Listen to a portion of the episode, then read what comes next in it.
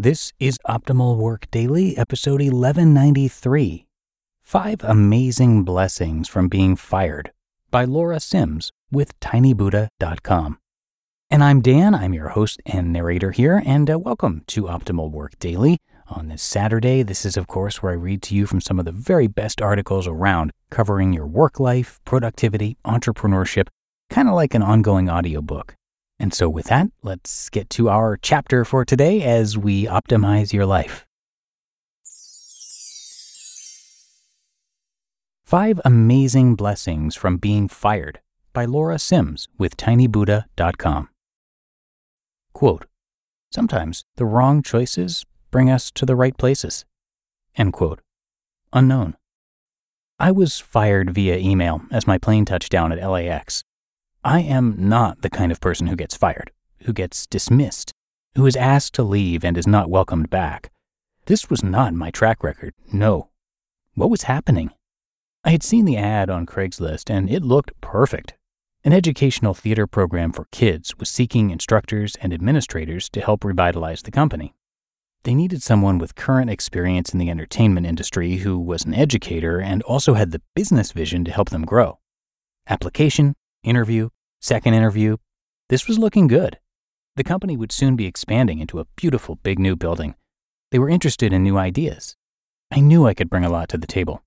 They wanted to hire me part time as a contractor. I was okay with that. I asked if there was any kind of contract or written agreement. In my past experience, contractors had, you know, contracts. They said that they didn't do contracts because they trust the people they hire.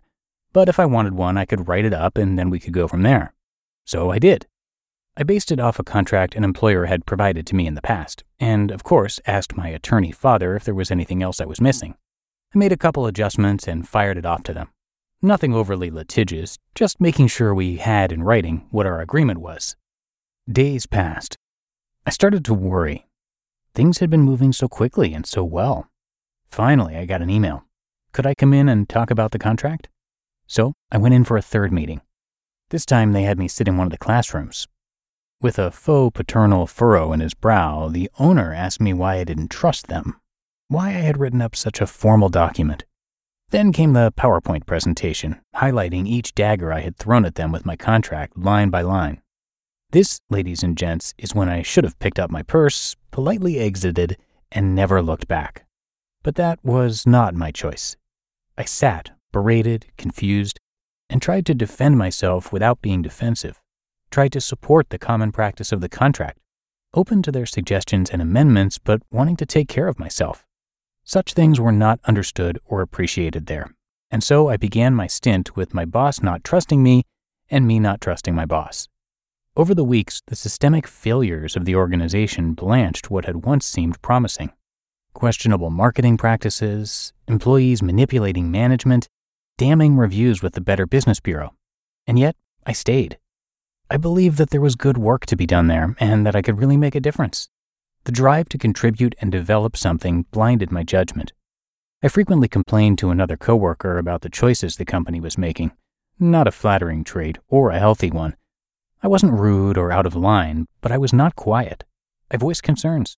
I spoke out against policies. I strived for us to do things with more integrity. And in the telling of this story, it seems very clear that this was not a place that I belonged. But when I got that email on the tarmac, anger outweighed my relief. My background was too aristocratic, they said. I had asked for things like contracts and mission statements and getting paid the same rate as the other teachers, all things one commonly associates with aristocracy. Bitter and jobless, I started to find gratitude in my situation. Here are the five blessings I found in being fired. Number one, I learned to take responsibility for my part. As much as I wanted to be right and make them wrong, the truth is that I co created the dynamic that led to this point. My hands were dirty, and it wasn't as simple as getting dumped by the bad guys. No matter why you've been fired, odds are you played some role. Once you take responsibility, it's easier to get past the anger and on to the next thing. 2. Acceptance replaced resentment. I wasn't a good fit there. As much as I didn't want that to be true, it was. Getting fired helped me see beyond what I wanted to see and accept the situation as it truly was. When you accept fact over fiction, you can begin healing from the experience. 3. I detached my worth from my work. Who was I if I wasn't going to work, making money, and contributing in that way? I had to answer that question and learn to love the Laura that just is, not the Laura that does. It's that saying of, you're not a human doing, you're a human being. Learning to value the being part of yourself not only puts you in deeper relationship with yourself, but also helps you appreciate the other beings in your life. 4. I got a fresh start. Sounds cliche, but it's true. Having to leave the familiar stretched me to reevaluate what I really wanted and gave me the freedom to go for it. Do overs can re energize you and give a much needed shake-up to other areas of your life. And five, I learned to trust my gut. I had the impulse to abandon ship, or rather not to board ship, early on. I learned that my intuition is right and that I don't have to fully understand or verbalize it to let it guide me. That quiet voice we all have knows so, so much, and when we listen, we can act in alignment with our most sacred intelligence. Getting fired hurts, regardless of the circumstances. But, as with most everything in life, it can be an opportunity.